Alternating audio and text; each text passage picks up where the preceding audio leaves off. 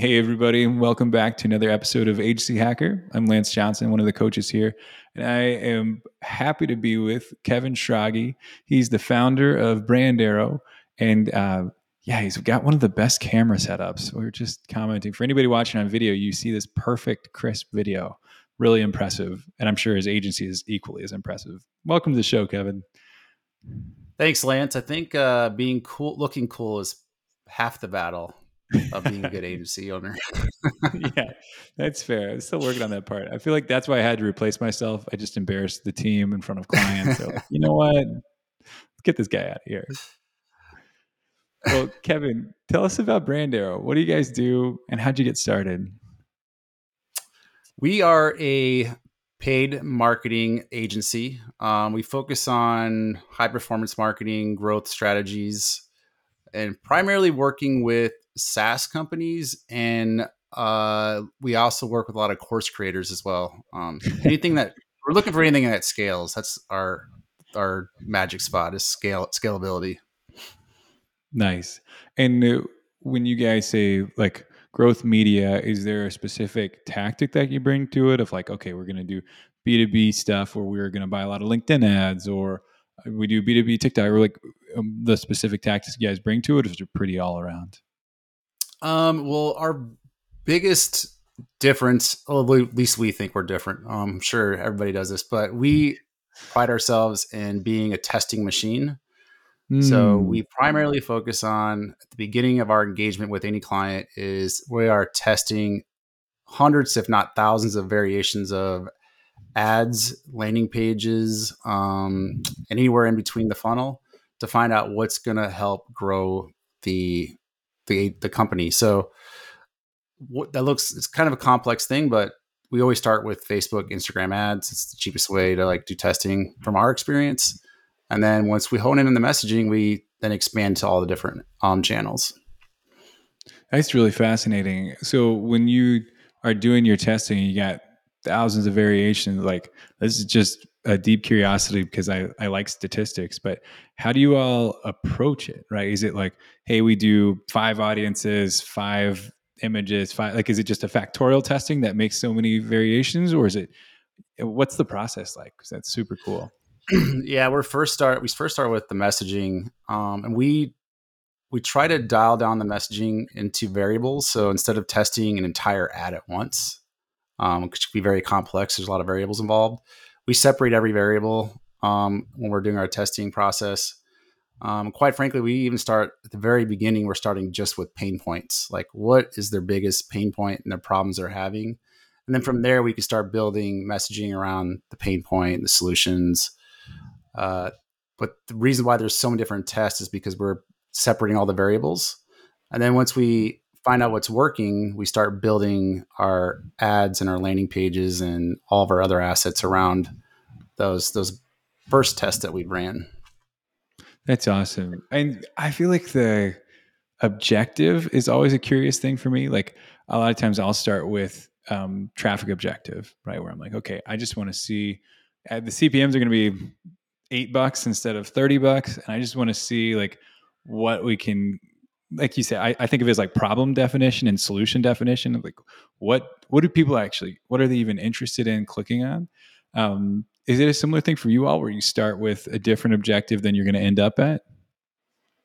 Yeah, we start with traffic because it's going to give us a lot cheaper results. Um, and then we move from traffic to usually conversion, obviously. Uh, but yeah, we we've tested the other way around. Is we feel like you waste a lot of money on the conversion objective when you're doing these really small tests. And we've through the data, we've seen that the traffic objective gives you the same result um, on the testing side of things. It doesn't obviously work good when you're trying to get conversions, but yeah, it, it gives us a signal on what people really want and what they're looking for. This is a weird question, but why do you think that like traffic objective converts so poorly? Because you're like, man, sometimes you'll you'll have I don't know 200 visitors from traffic objective, and you're like, they were clearly interested, they were in the audience, and we get zero conversions what how how is it that bad? Yeah, I mean the theory is that Facebook um will find an audience that likes to click on things, right? But they never convert. Uh, I it's funny because as an advertiser, you hear it all the time, like, "Oh, Facebook ads." Like, I never click on those things. And it's like, yeah, we don't target you. yeah, and they true. don't realize like, you know, one person out of a hundred clicking on it's good, right? Exactly. uh, but you know, I, that's my assumption is like they're they're targeting an audience that probably isn't going to take action, but they're probably have the problems and the solution you're providing is probably something that they want, but they're not going to be an action taker and convert on it. Um, and when you switch to conversion ads, they're very specifically looking for people that have pulled their credit card out before.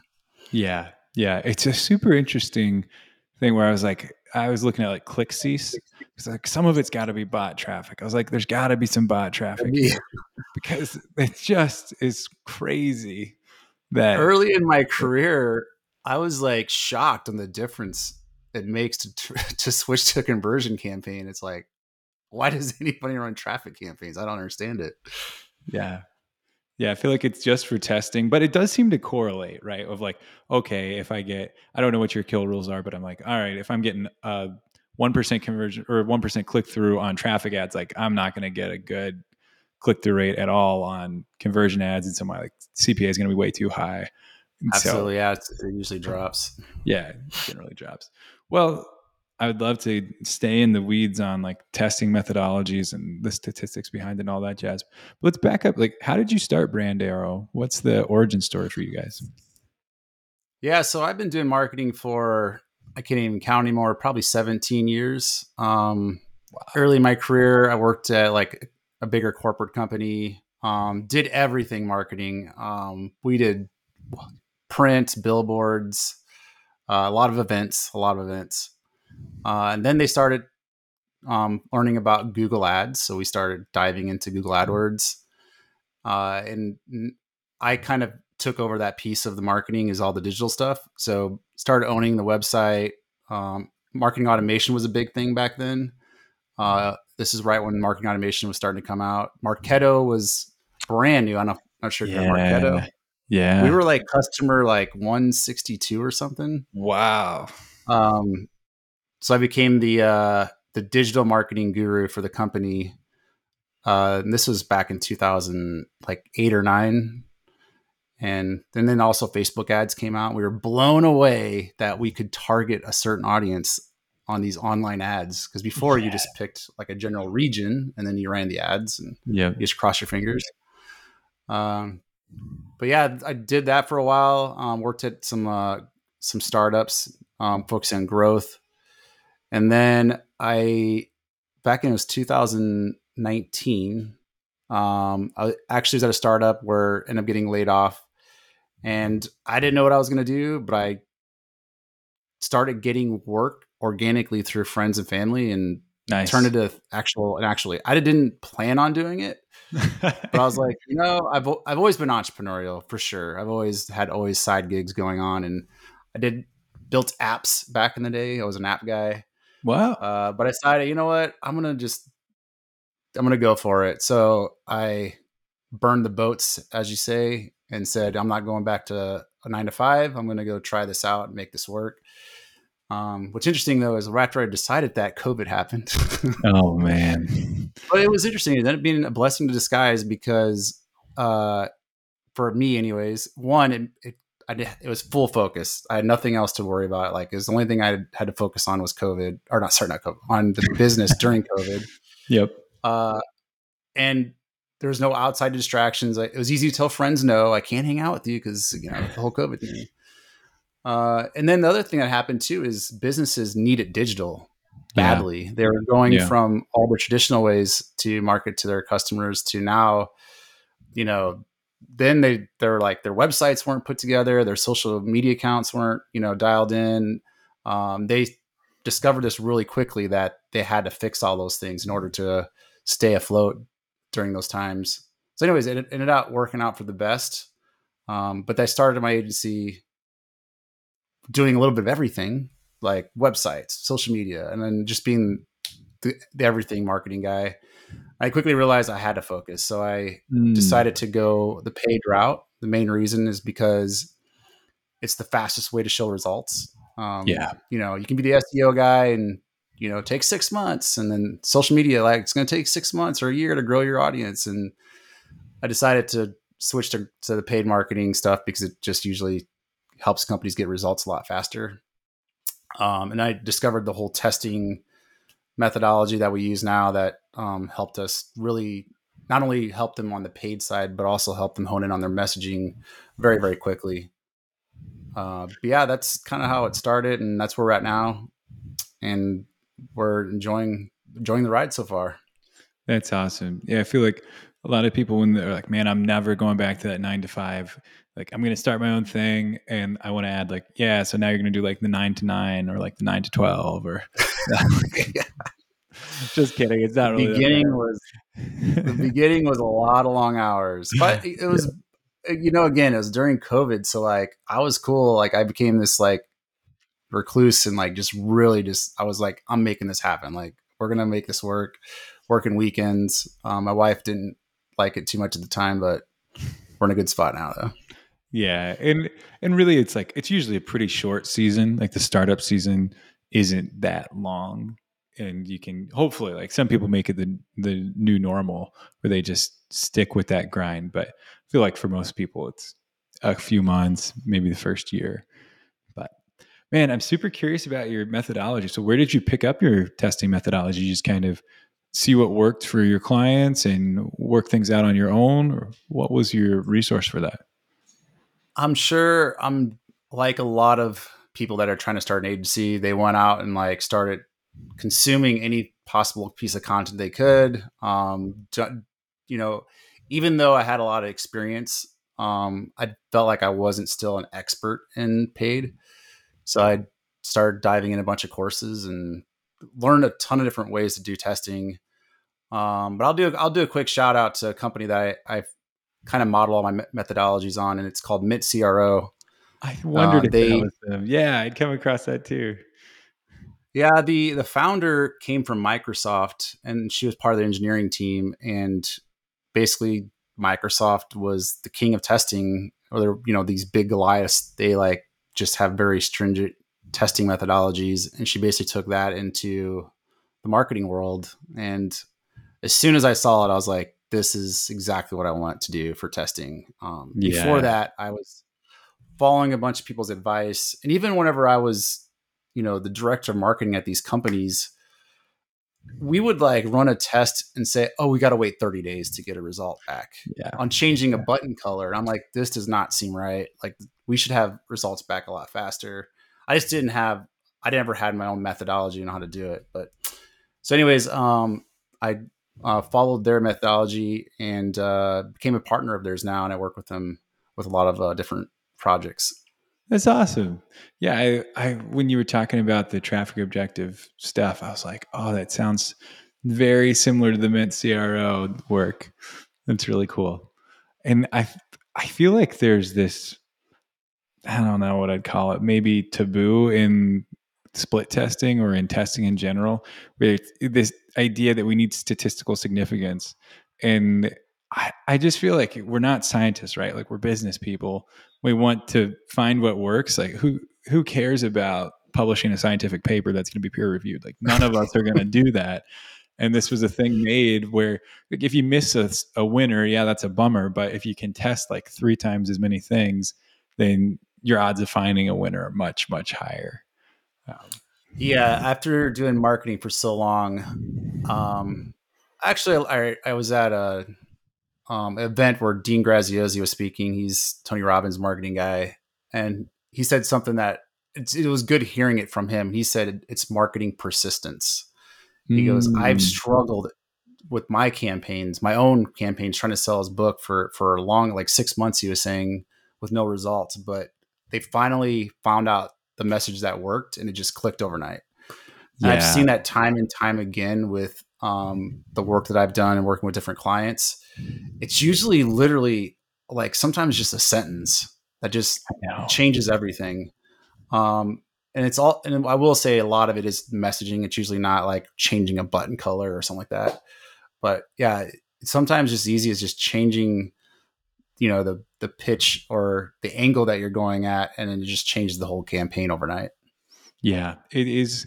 It's like both encouraging and discouraging sometimes to see what a big difference a small thing can make because you're like, ah, I don't know what your experience is, but I feel like many of us marketers are looking for ways to increase certainty, right? It's like, I want to be certain this isn't gonna fail. And so I started off as a copywriter and I like devoured copywriting books and I test a lot of the stuff and it probably works for another market, but maybe the market you're in, it doesn't work on.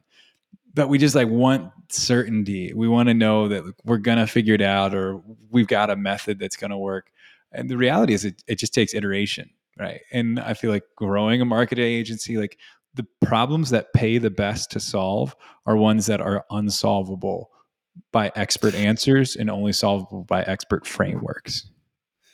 Yeah a lot of people typically chase you know the shiny object syndrome they chase the growth hacks and stuff like that. Um, mm-hmm. they want to know like all the different secrets of like do i flip this switch on or do I do this? Do i use this tool and those usually help. They'll give you like a little boost to your campaign, but the magic is in writing really good copy. Yeah. That's what usually is what take it from nothing to millions of dollars overnight. Yeah, and and I think even like writing good copy, we can break that down further. The magic is like finding out what you should call the problem or finding out like what the name of the pain point is. And it's a weird thing because I feel like being an expert doesn't help you right? Where you can you can have written like a sales letter that did 10 million bucks or five sales letters that did 10 million bucks each or whatever and you're still starting over and like most of your initial ideas are still going to bomb but if you can test your way through it then you can really find the gold. It's more like gold prospecting than like yeah, know, sculpting exactly. or some kind of art where expertise actually is helpful. Um, yeah so the more we always we call it putting horses in the race. The more horses you can put the race, the better chance you have at winning. Yeah. Um, but I I remember you know when I was working at these other companies, um, you know, in a director of marketing role, I remember there was times where we were literally using the same messaging over and over and over again, thinking it was going to fix things by testing some new whatever campaign or new tool or whatever it is, but at the end of the day, it a lot of it has to do with product market fit too. So that's part of it. Um, but yeah, it's iterations over and over and over again until you find out what works. Yeah, no, truth. Wow. This is a fun topic. In addition to doing the testing, though, we have to figure out how to get clients. So you got your first few clients through referrals. What's it look like for BrandArrow to get clients now? Like, what's your lead process? So I do a couple of things. Um, still getting word of mouth. Uh, I have some partners awesome. that I work with um, that are um, been great at getting me some new clients. And the other thing, I you know I've ran ads with some success, but I've actually taken an approach. So a couple things happened. I start firing clients I didn't want to work with anymore. Um, that's and good. started real. That's I would say for any agency, this is probably the secret to, at least for me, it's been the secret to like growing the agency is actually working with your ideal clients.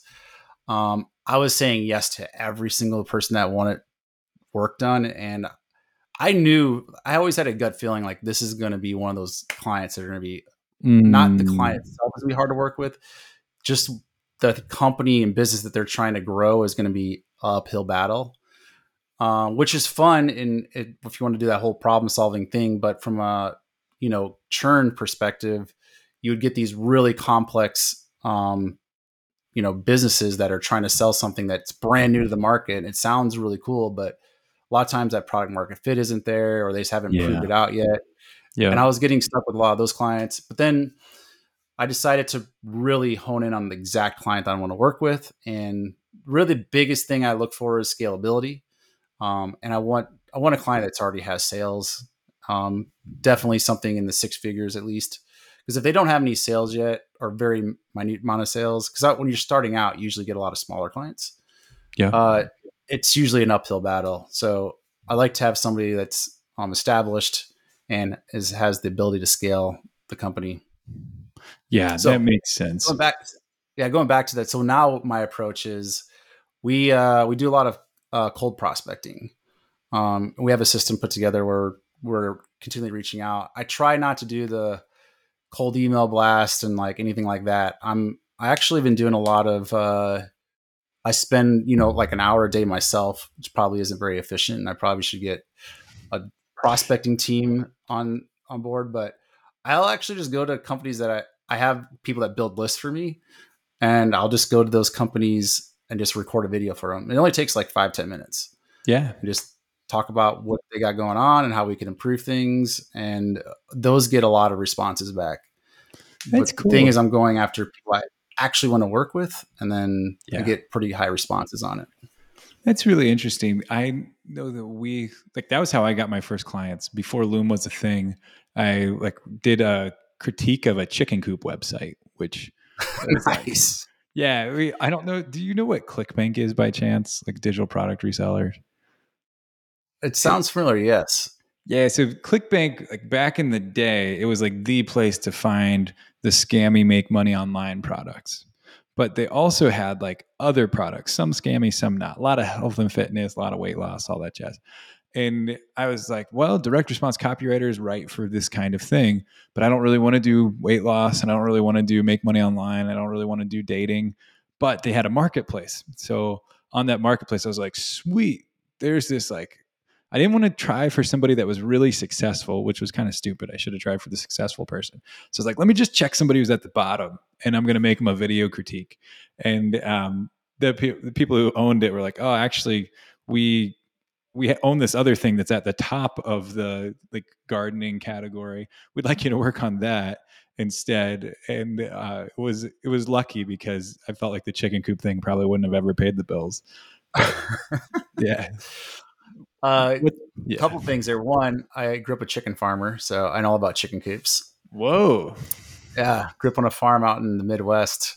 Uh, but going back to what you're saying about uh, starting out, I did the same thing. I, I I kind of attribute this to imposter syndrome, thinking you're not good enough. But it was so much easier to go talk to somebody that doesn't have an established business, Or- Mm. you know, that you know you could help very easily.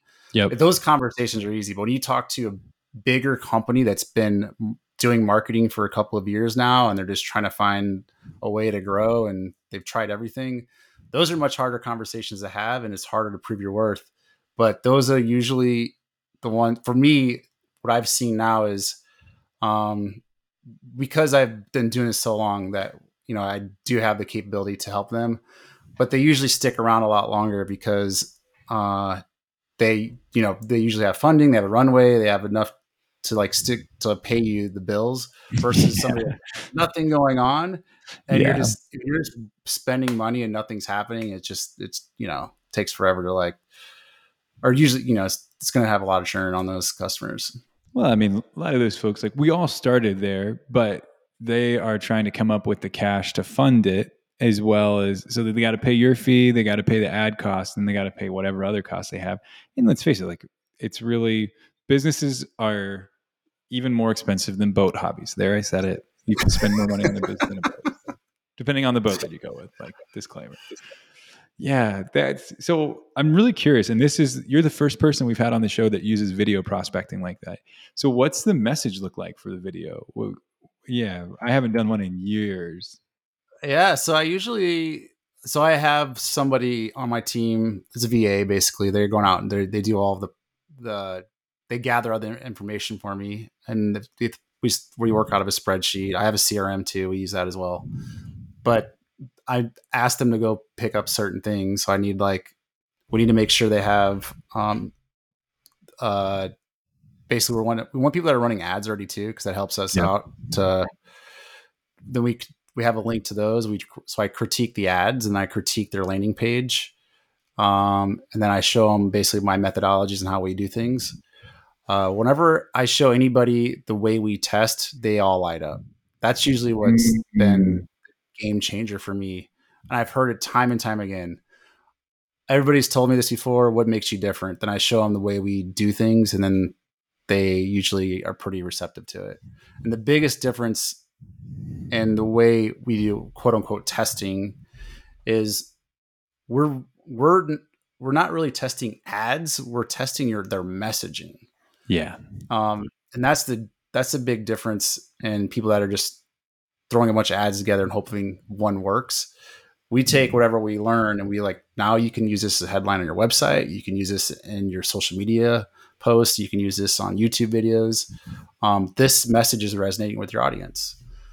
Um, but that's typically the process is they gather all the um, assets for me and then I just open up some links and just go over them. It takes me like five minutes and I show them what we do and send them a link. And I use Loom. So Loom's amazing because obviously really easy to use, but then it also lets you know when somebody views it so you can follow yeah. up with them. Yeah, the analytics are nice. So with your agency right now, is it mainly you doing everything? Like you do sales, fulfillment, you have some VAs helping out, or is it like you and some team members? Where are things? Yeah, stand? so I I'm right now focused on growth. So I'm doing a lot of uh the well, I'm doing all the outreach, but I'm also doing I got a YouTube channel now and really trying to uh, put more content out there on social media. Um, be doing podcasts, uh, hey, hey. and also the other piece is just um, guiding my team. So I have a, a team member that does all of the media buying and helps out with all the testing. Then I have a few VAs working underneath them, and the VAs are just doing the day to day activities. And uh, we have like a designer, we have a, a, technical person that can do like landing page um, design and also, uh, you know, the coding and adding pixels and event management and all that stuff. Uh, so really, it's just myself and then one team member, and then we um, utilize VAs for a lot of the heavy lifting. Nice. So you've mentioned outbound a couple times, and you're like, "All right, this is the next step for agency growth." What's like been the hardest thing or the problem you found with outbound so far? Uh, well, right now, I'll say what I'm doing is not super efficient. um, mm-hmm. You know, it takes a lot of time out of day. The thing that I I did I've done. It's funny because I'm talking about you know I'm an ad agency and we've done ads, but what happens is I get a lot of people that are just coming in being tire kickers. Yeah, and I know there's different ways to build out um, a funnel that'll bring in probably higher quality leads, but uh, I just I know who I want to work with now, and that's why we do the outbound. So definitely not the most efficient way to do it. And we are looking at probably finding somebody that can just schedule meetings for me versus me doing it. Mm-hmm. And then the next step would be um, we're also kind of at a point where we need to start building the team out and hiring more. Yeah. That's that that's always a tough one because like you you know how this works. It's like, okay, we got a rack capacity. But if you hire one more person, it's like they take a huge chunk of the revenue, then not yeah. the capacity yeah. starting out it's the hardest, but once you start growing, I'm sure you know it just gets a lot easier. This might be like really controversial, but I I actually am a fan of project based pay, even for full time employees. And what ends up happening is you over like overpay for a full time employee. You might have an artist who makes 80 grand when you could have gotten an artist for 50 grand or something. But it adds only variable costs and it doesn't add any fixed costs. It's, you know what? I've been exploring that uh, more, mostly on the design side of things. I like so having full time employee for project management basically is very helpful for me. But yeah, I've been looking at different ways to um, bring in like content creators uh, yeah. or videographers or and then because I don't have like I have a VA for graphic design, but I don't have like a full blown videographer or somebody that's like specialist in landing pages. And we do go on like Upwork and Fiverr and find those people for certain projects. But I love that strategy. And then, like you said, it's variable cost and not fixed. Exactly. Yeah. And even, I would say, even for, and these are W 2 employees, right? Like they're in the US, they're W 2. But even for project management, like every expense is some percentage of revenue. And when you sit down, you're going to be like, we started 100%, you got the whole pie, and then stuff comes out. You're like, well, 10% goes to sales development to book meetings, and like 10%. Uh, and if you're doing all the jobs, you're like, I, my take home part of it is this. And then there's like investor profit left over at the end. But I I'm just like, well, why don't we make this explicit so we can say, all right, project manager, you get two percent of revenue or three percent of revenue, and you're it like forced me to get the prices right too, because Mm. it, it sometimes you can just at least for me my initial pricing was like hoping for magic to happen when, when i looked at it i was like oh this is mathematically impossible to make a profit unless they do this project that I- should take three hours and 15 minutes. I started out the same way. I was like, "Oh yeah, this this sounds." You just you, your pricing was just like guessing. oh you have no and idea you discover really quickly that it doesn't scale. yeah yeah Um, exactly It's not profitable. Yeah.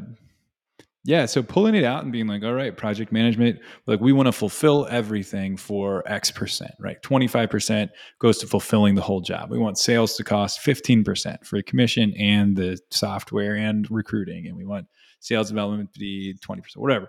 And it, that was really freeing for me because I thought of it like, okay, I can bring on part time people easier. And it's this, it's a roughly the same hiring process but now I just say, for this project, you want this amount. Um, and if I ask them to do something stupid, they're like, ah, we don't get paid for that. And I have to think about it. It's like, is this worth a project fee? Because the time's going to be spent and you're going to be paying for it one way or another. Yeah, I like that approach. We do do that for sure when we get like bigger clients on and I need more support. Um, but yeah, like hiring a full time employee when you're this small is it's a huge cut on the revenue. Yeah. Yeah. And I, unless you have, you don't go from you don't double overnight, right? So it's like no. yeah, No, I and I feel like I always want the employee count to chase demand, right? Like rather than lead demand. It's and that's Mhm. just like there's not a right or wrong on that. Some people would say I want to build it to excess capacity and then fill the capacity. I'm like it's way easier to add capacity than it is to add demand in general. like that's been my experience at least. And so let's start with the demand and then when everybody's like stretched a little bit, first we can do a lot more than we think we can do. And second, when there's a little bit of a stretch, now we've got space in those percentages to be like, all right, well, would you like to make less money and bring on another person? And it's amazing how the conversation changes because people do hit a point where they're like, yes, I will take less money. I made 120 grand last year and it was awful. I'd like to make 100 this year or like 90 this year. And we bring on another person. Um, so it's, it's been like good for self managing stuff as well. Not Yeah. perfect. It's really payroll's a pain everybody in accounting hates hates hates the way we do payroll. Most people hate the way we do payroll except for me, but it's really been really really helpful. So, yeah, I like that approach. Soapbox. Well, you've you know you've had a lot of experience both on the corporate side doing marketing for clients. Now you got your own agency. What are some of the takeaways that you've had, the big differences between those two? Because I think you've got a unique perspective that you can look at it and know, here's what I would be thinking if I was director of marketing getting pitched this thing. Because you've been there, right? You're like, I've heard the promises, I know these things. Uh, and you also are like, ah, yeah, I, as an agency owner, I know the other side now. So, what are some things you think a lot of agency owners miss? You know, when I was um, on the corporate side, the thing that I was interesting is, uh, so whenever I worked with a ad agency, particularly, they were only focused on media buying, and they didn't really care too much of what was going on in conversions, and they would let us know. But I was one hundred percent responsible for the creative, the ads, the copy, the Wow. landing page and conversions. Um, and they would consult us on stuff, but they would never like get their hands dirty and like help us out. And I've talked back then. I was I did interviews with several different ad agencies, and they all kind of like had the same approach. So that's where I was like, if I'm going to start an agency, I'm not going to allow myself to just sit back and just do media buying. I want to be involved in every aspect of it and take responsibility because I've been in those shoes before, and it's, it's stressful whenever you don't know what's working.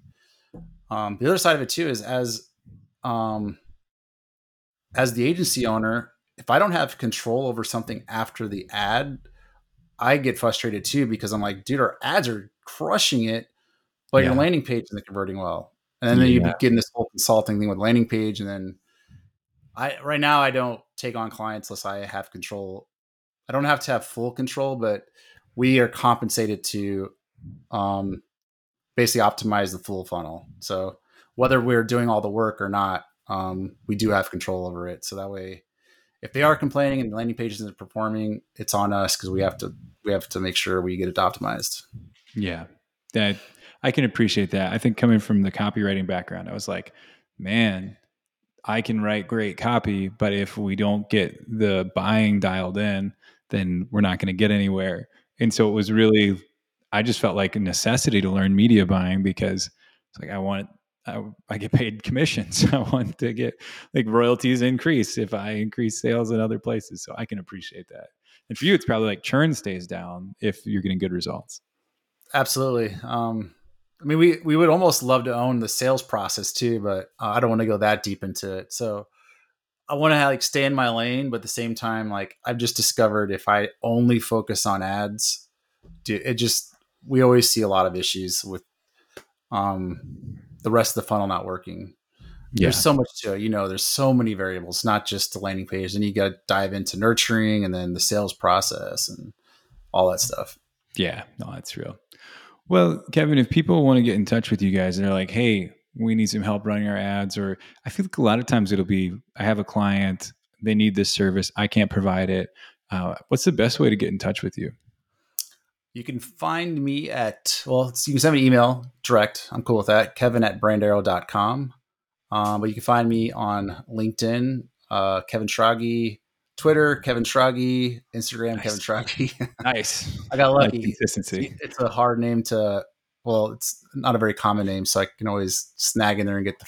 Yeah, I can uh, tell your last name isn't Johnson. Although I went on TikTok to try to grab my name, and there's like five them already on there. I was I was shocked. No way. So there's if the other Kevin Schrage's listening, let me know. I'll, I'll buy your handle. well, great.